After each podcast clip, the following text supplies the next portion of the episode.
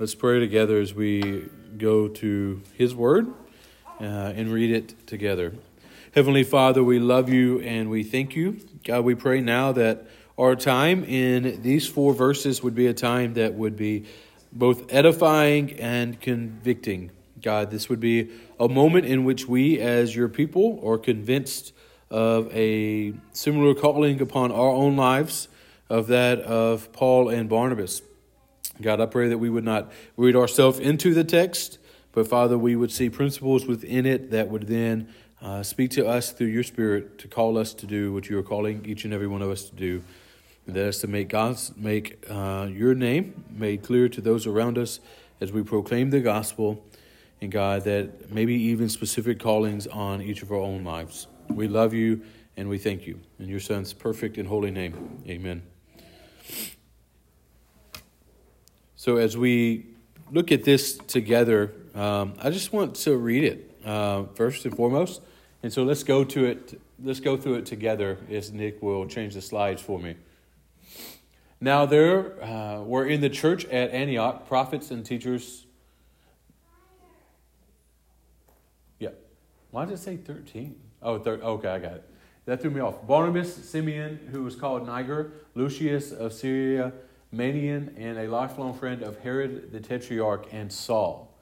That while they were worshiping the Lord and fasting, the Holy Spirit said, Set apart for me Barnabas and Saul for the work to which I have called them. Then, after fasting and praying, they laid their hands on them and sent them off. In this, I'm sorry, and so being sent out by the Holy Spirit, they went down to Caesarea, and from there they sailed to Cyprus. All right, so these are the four verses, but as we get into the concept of it, I do want to take just a moment and just kind of catch us up with kind of where we've been as a church over this last year, uh, just in case uh, you're not overly aware, or just as a reminder to each and every one of us, okay? So, starting off on January the 1st this year, David actually preached the very first chapter, uh, part of chapter 1 of Acts. And when we looked at that together, we went all the way through chapter 12, verse 25.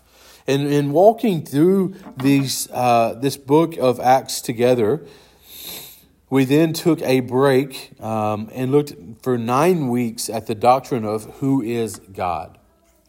Then after that, David, alongside of Sam Ivy, preaching one sermon, preached through Philippians over the last five weeks or so.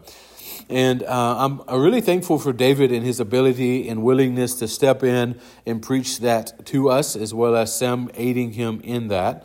But I'm also very just willing and thankful to be here and preaching again.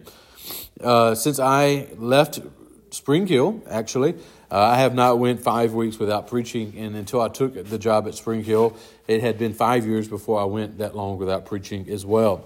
And so I'm excited to be preaching the Word of God again to you guys here at Redeemer for the encouragement and building up of the saints. And as we get into it, um, one, I'm going to have to dust off uh, some dirt here and kind of get my legs back underneath me here in preaching.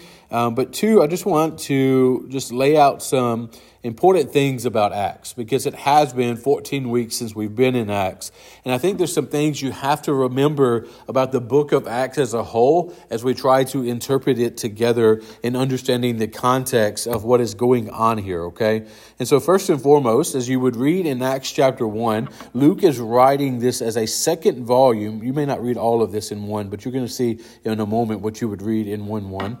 But Luke is writing this as a second volume as a historical work documenting the work of God in the early church, either to an individual named Theophilus or to a group of people named Theophilus. Now, what I mean by that is he's either writing specifically to a, a certain individual, and that is his name, Theophilus or you could take a different approach and you could look at the interpretation in the definition of the name Theophilus, meaning friend of God, that Luke was writing this on as a just a general work of literature to the people of God, the friends of God. I personally fall under the first persuasion that he is writing this to a particular individual that would have been a higher class individual in the Roman society.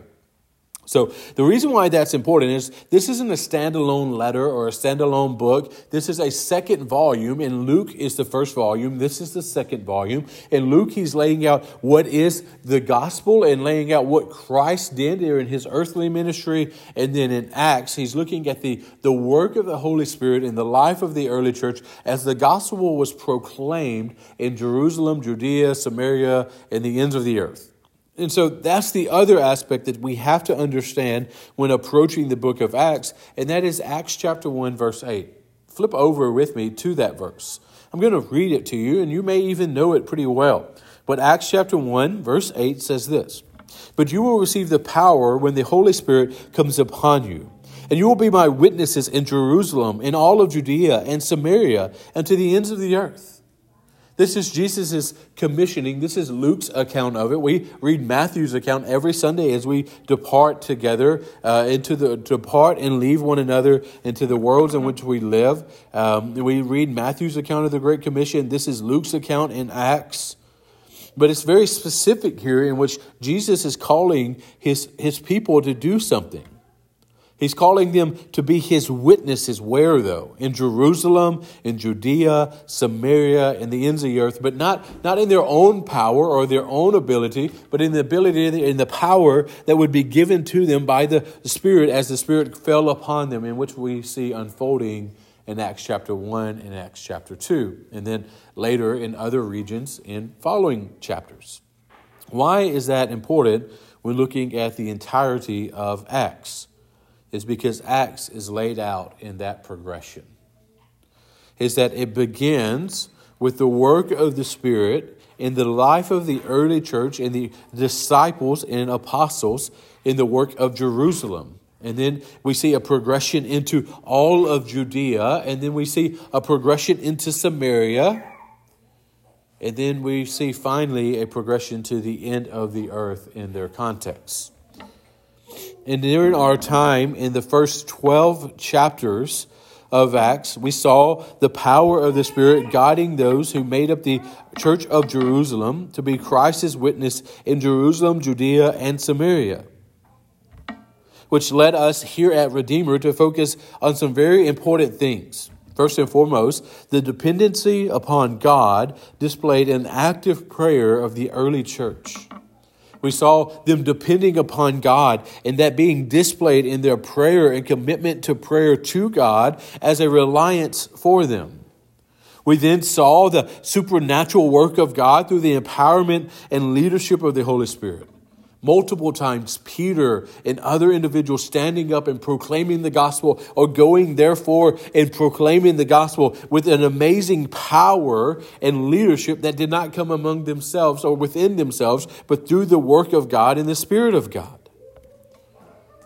The third thing we really focused on was the work of the early church to proclaim the gospel and making disciples as individuals and as a church as a whole. Now, why does all of that matter? Is because when we stopped at Acts chapter 12, we stopped at this part in Acts chapter 1 8. See, it says, But you will receive the power of the Holy Spirit when He comes upon you, and you will be my witnesses. And what we stopped at was in Jerusalem, Judea, and Samaria. And in Acts chapter 13, we are now picking up where the early church is now taking the gospel to the ends of the earth.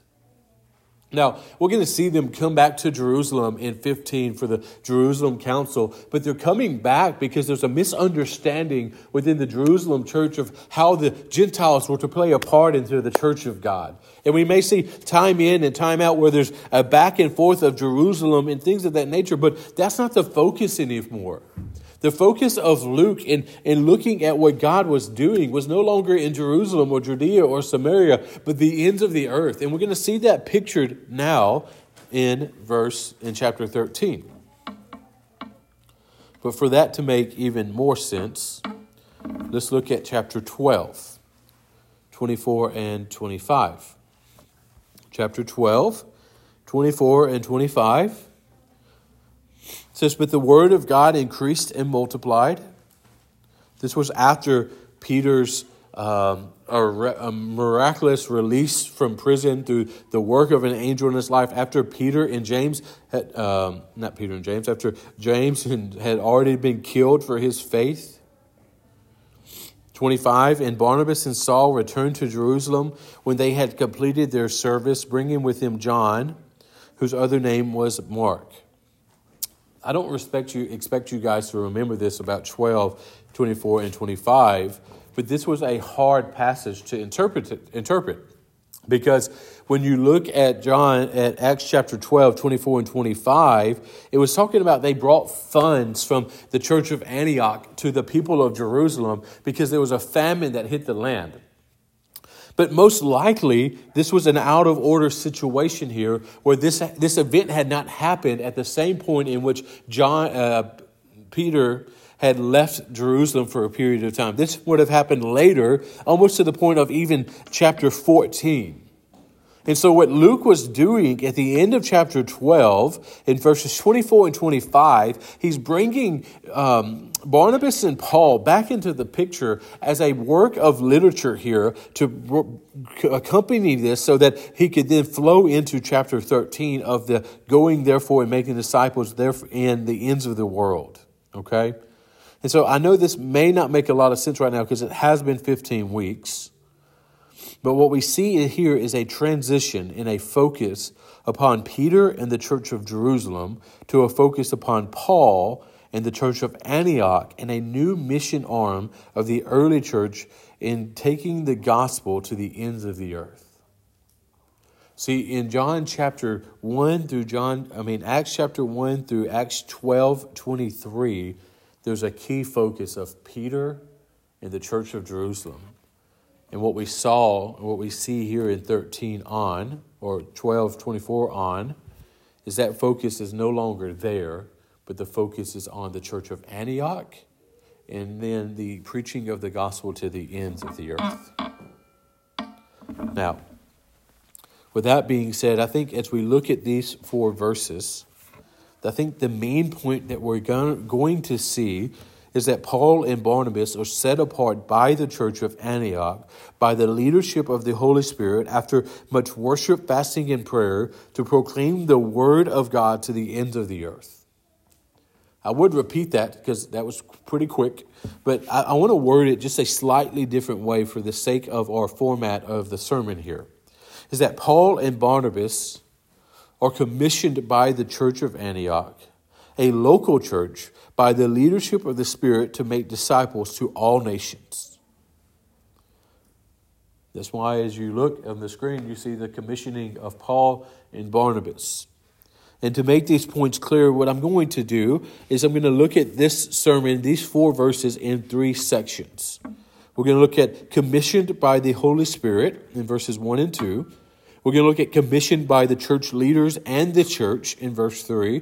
And then we're going to look at obedience to the commissioning in verse 4. Now, I'm going to give this preface again later, but really 4 through 12 should be preached with 1 through 3. But I wanted to give this background here, so instead of preaching for an hour, I figured I would only preach four verses, and then we could tackle the, the remaining part next Sunday. So, to begin with, let's look at verses 1 and 2 as we approach this idea of being commissioned by the Holy Spirit. Commissioned by the Holy Spirit. Verse 1 says, Now there were in the church at Antioch. Now there were in the church at Antioch. Now, we're going to look at the rest of that in just a moment. But the reason why I say it like that, and I don't talk a lot of Greek and things of that nature, even though I may get something on my body that's in Greek in a little bit uh, this week. Uh, but there's this particular word here used for the word church.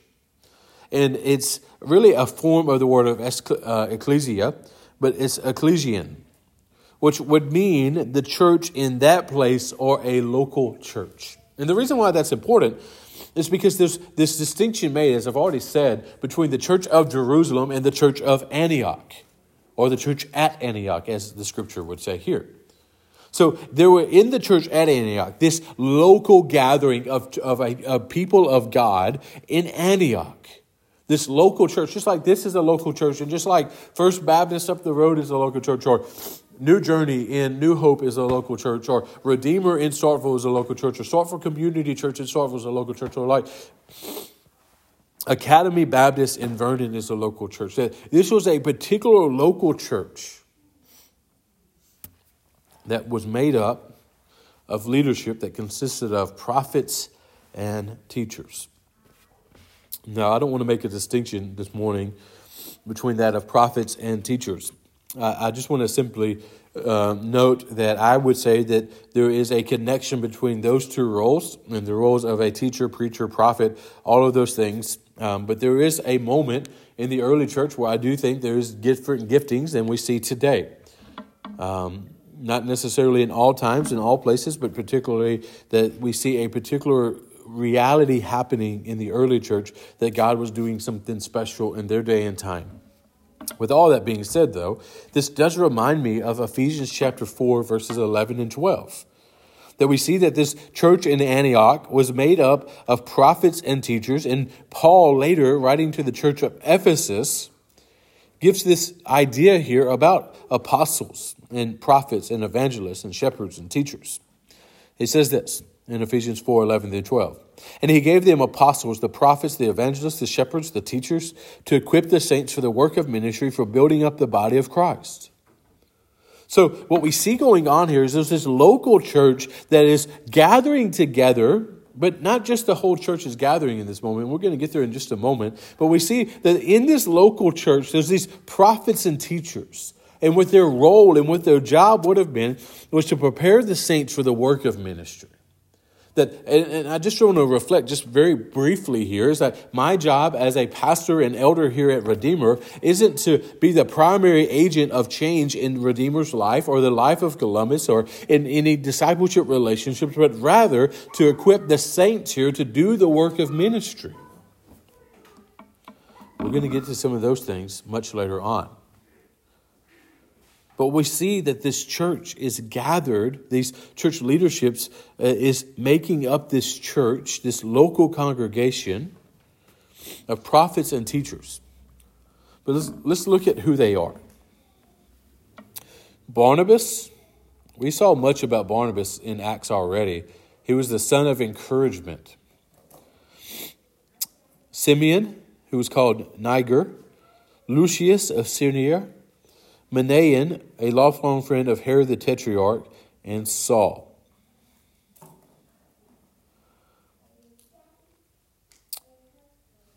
And Saul. So, why are all of those names important? We don't know all of them. We've seen some of them. We've seen Barnabas. We've seen Simeon. We've seen Manaen. We've seen Saul, or as we know him as Paul, later in the book of Acts, um, really starting in the the rest of chapter 13. But I think there's some things we should highlight about these men because I think there's something that it teaches us about the transcending nature of the gospel in the life of the church, in, in the life of believers. So Barnabas was from Cyprus, so a particular region. Simeon, called Niger, was most likely from Africa, since Niger means black. Lucius of Cyrene was a northern African area. Manaen was an intimate friend of Herod the Tetrarch, which was the ruler of Galilee when Jesus was born. So Manaen was from Galilee. And then you have Paul that is from Tarsus. So, what you have represented here in these five individuals that make up the leadership of the church is some diversity. First and foremost, some ethnic diversity, most surely um, being some are Jewish in background, some are Galilean, which is poor, but also in the same vein of things connected to a, a leader of the day and time. So there's a, a, a significance there, a status quote there. We see some from northern Africa, some from probably the southern African area, some from Cyprus. The, the, the gospel transcends all areas of life where it does not matter the differences of the individuals because the only thing that matters is the commonality that is found in Christ. And that is displayed in the leadership of the church of Antioch, which is significant because the church of Antioch was a, the Antioch itself was a diverse area.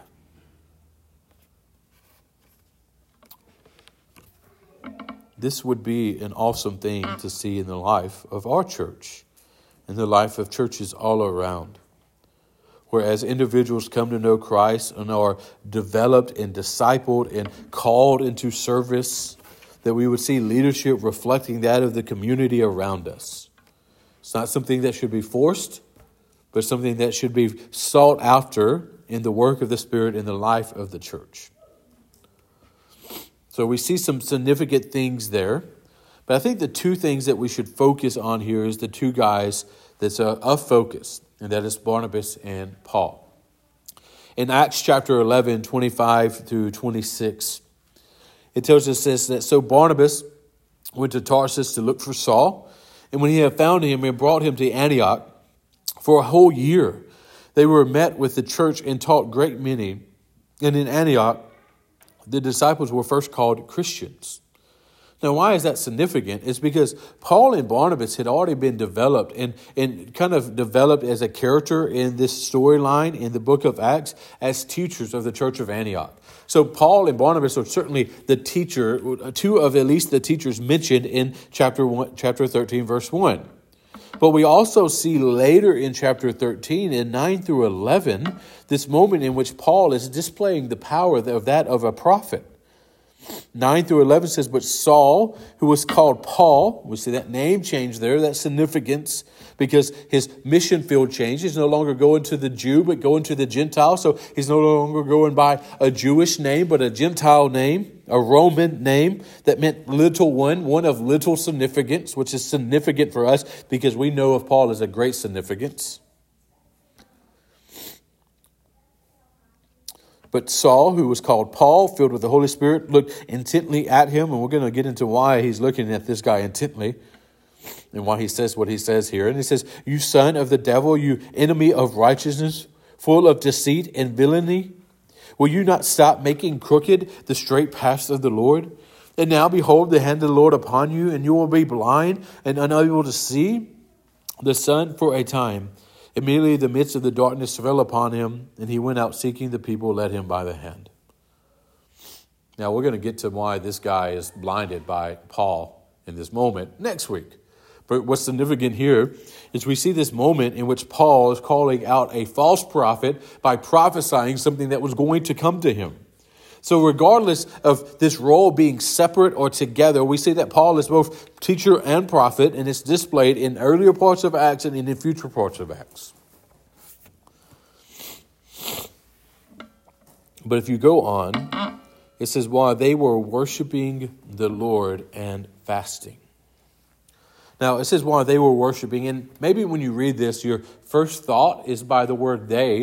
It is speaking that of the church of Antioch. But most likely, it is not talking about that. Most likely, he's talking of the context of the leaders in which it just mentioned. So, most likely, what's going on here is that Barnabas, Simeon, Lucius, Manaen, and Paul were gathered together as five leaders of the church of Antioch, and they were worshiping the Lord together and fasting together. And fasting would have been accompanied with prayer, as we see common throughout the New Testament and even the Old Testament.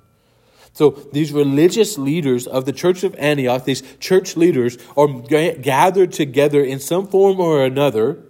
And they're worshiping the Lord together. They're fasting. That means they're taking away food from their lives so that their dependency is not upon that of their own ability or the ability of those around them, but a dependency upon the Lord. And they're praying and they're seeking out what the God would have for them. And look what happens in this moment of worship and fasting and prayer. The Holy Spirit said, Set apart for me Barnabas and Saul. Now, there's two likely situations here. Okay? First, that one or two of the prophets mentioned before.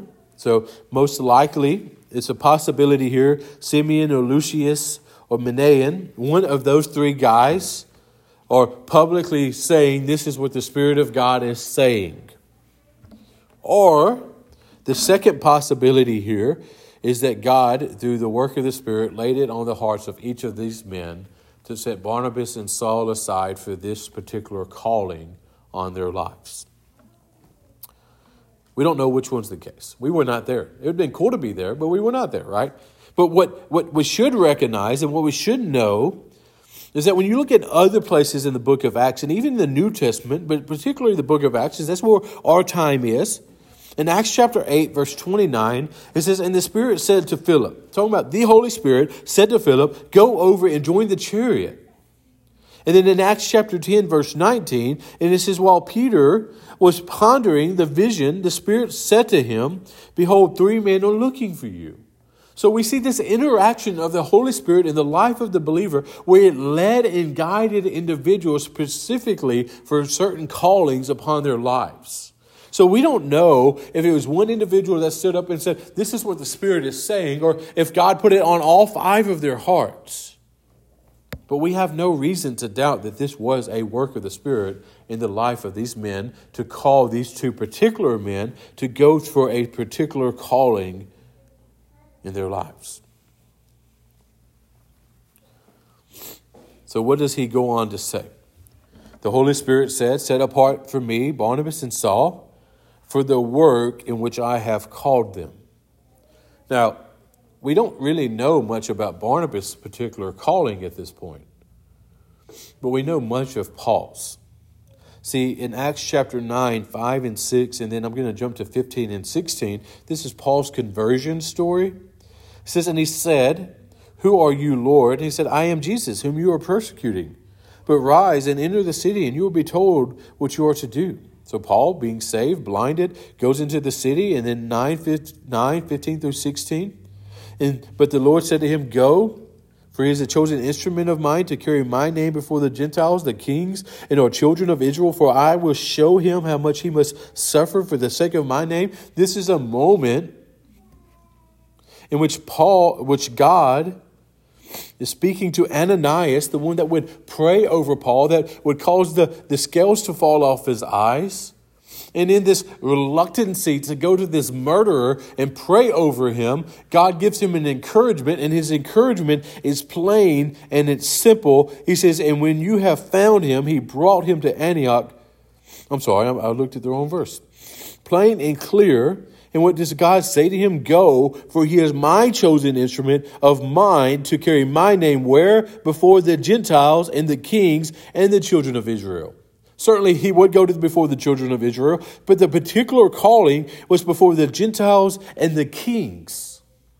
That this was Paul's calling. So much so that when you look in Philippians that we just came out of, in Philippians verse 1, chapter 1, verse 12, he says, I want you to know, brothers, that what has happened to me really has served to advance the gospel, so that, that it has become known throughout the whole imperial guard and to the, and to the rest that my imprisonment is for Christ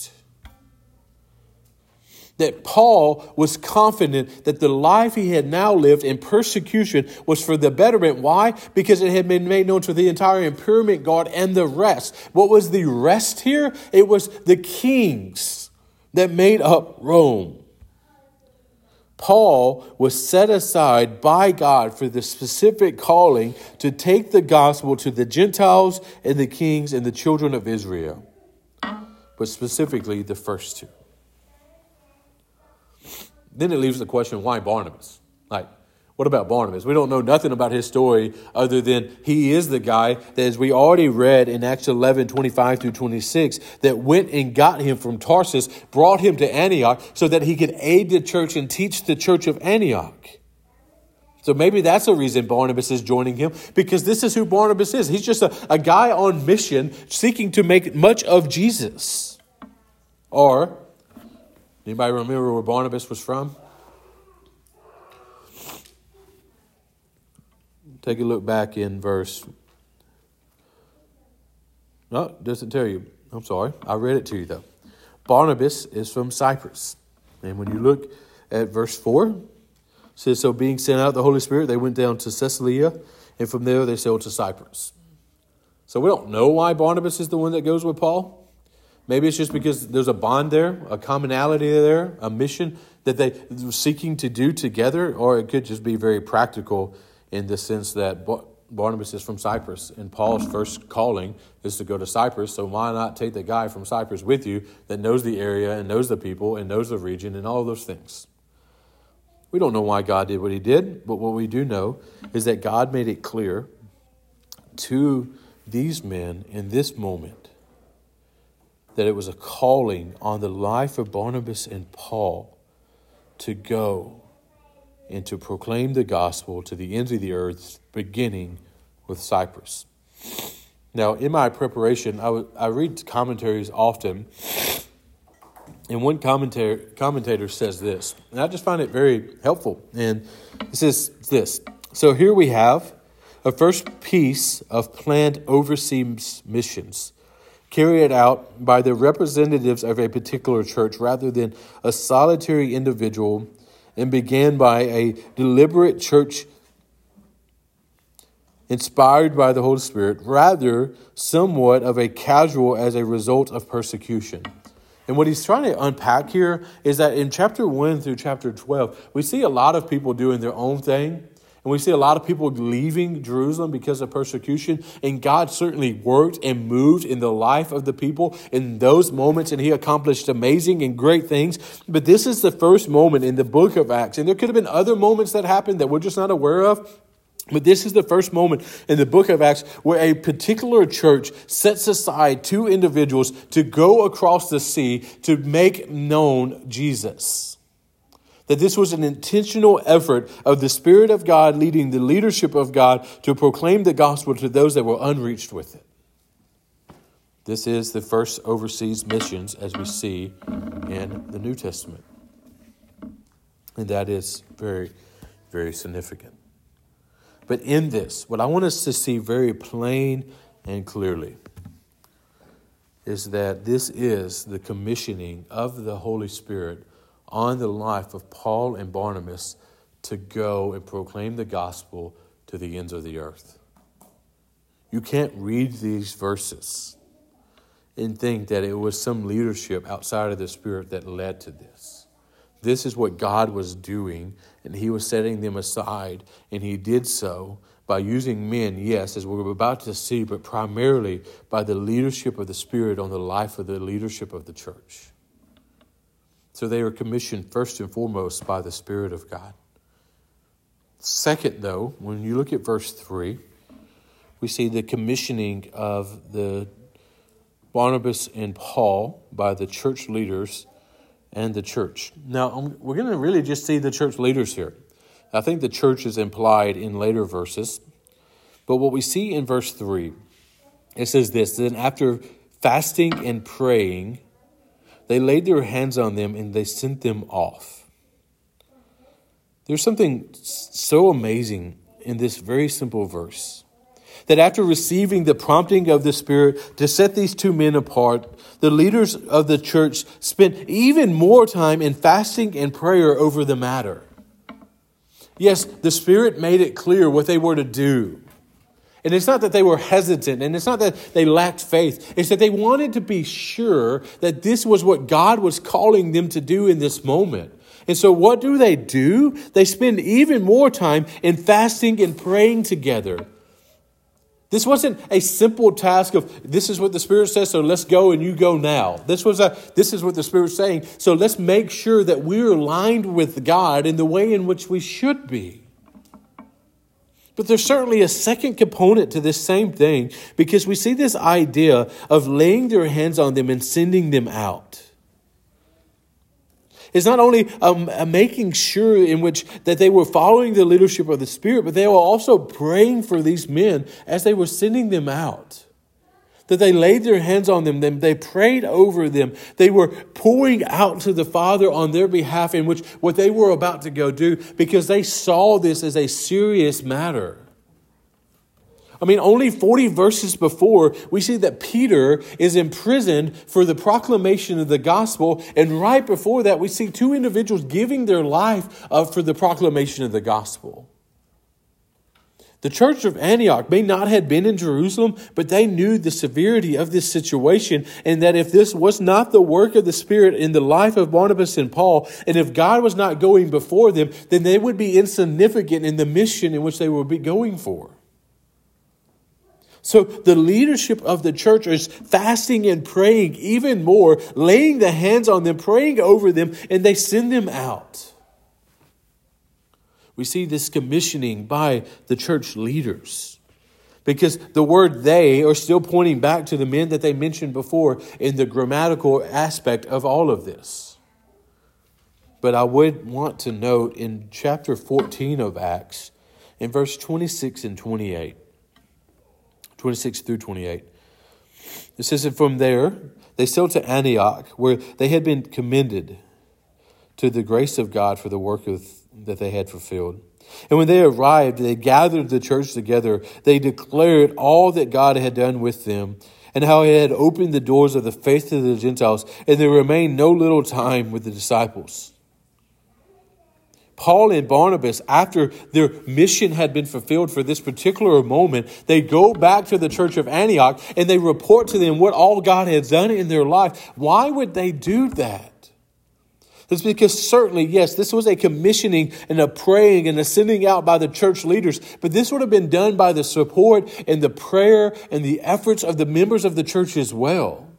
They wouldn't have been inactive bystanders in this circumstance. They would have been actively praying for and seeking out the leadership of God for Barnabas and Paul as they were on mission. They would have earnestly been praying and fasting and encouraging in all certain kind of ways and financially supporting these men to do this work. So certainly we see a top down, top down leadership of the commissioning, but this was an active involvement of the church as well. So Barnabas and Paul are commissioned not only by the Spirit of God, but by the church leaders and the church itself. And then finally, in verse 4, and this is going to be very brief because we're going to look at this more next week. It says, And so being sent out by the Holy Spirit, if Luke had not been clear, he wanted to make sure he was even more clear. And just some hermeneutical principles here. When you're reading scripture and you see concepts repeated, you should pay attention to those concepts. And one of those concepts is the Spirit of God sent them out. Okay? So, the, being sent out by the Holy Spirit, they went down to Caesarea, and from there they sailed to Cyprus. Now, Caesarea was 16 miles from Antioch, and it served as a port for the city, even though it was not on a body of water. Really weird setup there, but I guess it, it's kind of where the porting process started. And so they, they went to uh, Caesarea, and from there they traveled down to Barnabas' hometown of Cyprus. I believe that was probably a heavy reason in which Barnabas was joining Paul on this particular mission. Because what we actually see after this is that Barnabas and Paul split up because of John Mark and some disagreements there. And so we see a particular moment in the life of Paul where God gave him Barnabas to go alongside him, where it did not continue until the end of his life. Okay? So, with all that being said, what we see in this is a very plain, simple principle is the obedience to the commissioning. We see a commissioning of the Spirit, we see a commissioning of the church leaders and the church itself, and then we see this obedience put into practice. And we're going to see that obedience unpacked. But as we get into 4 through 12, we're going to see more of what's going on in Cyprus in what God was doing. So I wanted to focus on the obedience in this right here because I think that as we approach this text and we ask ourselves about some applications to it, I, I really want to look at two things, okay? I want to look at some minor implications of the text for us as individuals. And then I just want to speak to why Redeemer was planted and why things are important to us and me particular as the planter of Redeemer and one of the main elders of the church. Okay? But I think first and foremost, some very minor implications is that there should be an expectancy. Well, you guys, I'll just say this differently. You, as members of Redeemer, should expect the leadership of Redeemer to worship, fast, and pray together in seeking the Lord's leadership over matters of the church. And so there's an opportunity here for you to know that you can approach me and David, and soon, and at some point, Nick will be an elder. He's an elder in candidate training now.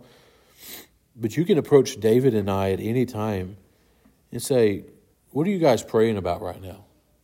When's the last time you fasted together over a particular area of the church's life? It's perfectly fine to approach us in that manner because that is something I think the scripture makes clear in here is that the leadership of the church took the mission of God seriously enough to surrender all things that they called, counted valuable to show dependency upon God's leadership in their life. But from there, I think a more personal matter is there is an emphasis on fasting here. Not, not all of us are the church leadership here. But there's still an emphasis on fasting here. And I want to be clear is that in the New Testament, we see no particular command of Jesus or the people of God that says you must fast. Nowhere. Nowhere will you see it that I'm aware of. But when you read Matthew chapter 6, 6 through 18, it says this And when you fast, do not look gloomy like the hypocrites, for they disfigure their faces, and their fasting may be seen by others. Truly I say to you that when you receive, they have received their reward.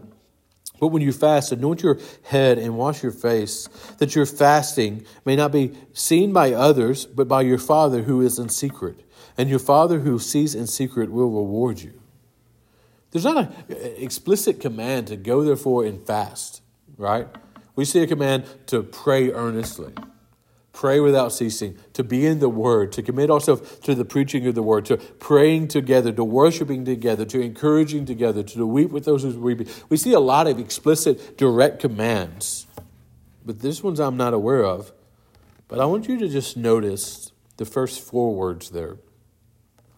This is Jesus speaking to his disciples, and he says, And when you fast, there's an implication there that the people of God will commit to fasting at some point or another in their life. And so that when they were to fast, they should do it in a particular way.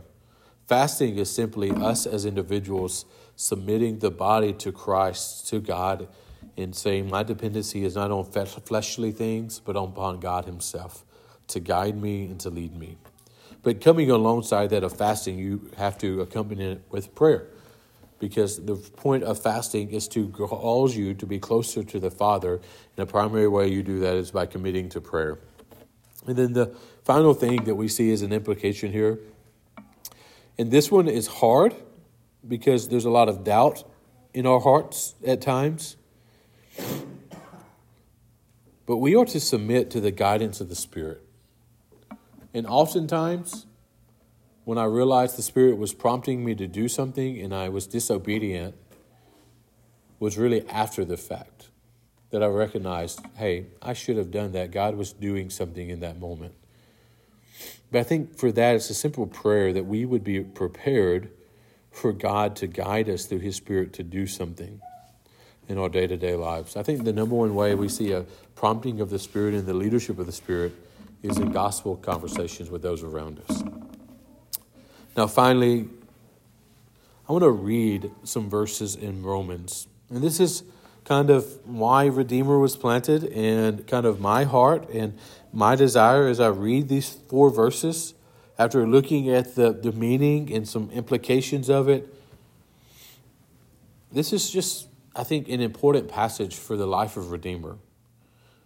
Because in Romans chapter 10, verse 12 through 15, it says, For there is no distinct between Jew and Greek. For the same Lord is Lord of all, bestowing the riches who calls on him. For everyone who calls on the name of the Lord will be saved. How then would they call on him whom they have not believed? And how are they to believe in him whom they have not heard? And how are they to hear without someone preaching? And how are they to preach unless they are sent?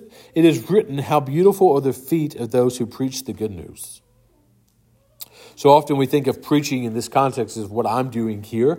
But when he's talking about preaching here, he's talking about the proclamation of the Word of God, the proclamation of the gospel of Jesus, the proclamation of the gospel in everyday life. And so what he's getting here is that for someone to believe in Jesus, They are to hear of him. And how are they to hear of him? By someone preaching to him. And how is someone going to preach to them if they hear sent to preach to them? This is why last Sunday we made an emphasis of looking at discipleship after we, after we had a meal together.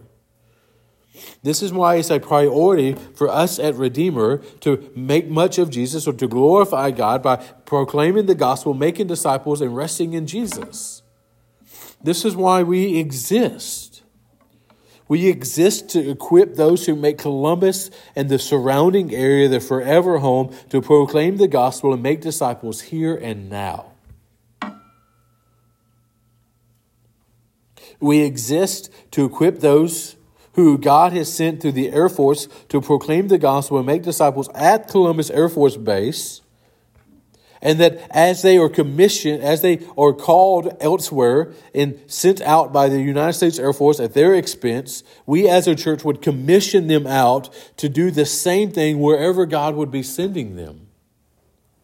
So, wherever Micah ends up in several months or whenever the Lord would have, that we would commission him to go and do that. And in February, when Aaron ends up in South Alabama in the small area there that's smaller than Columbus, that he would be commissioned out to proclaim the gospel at Fort Rucker. Thank you.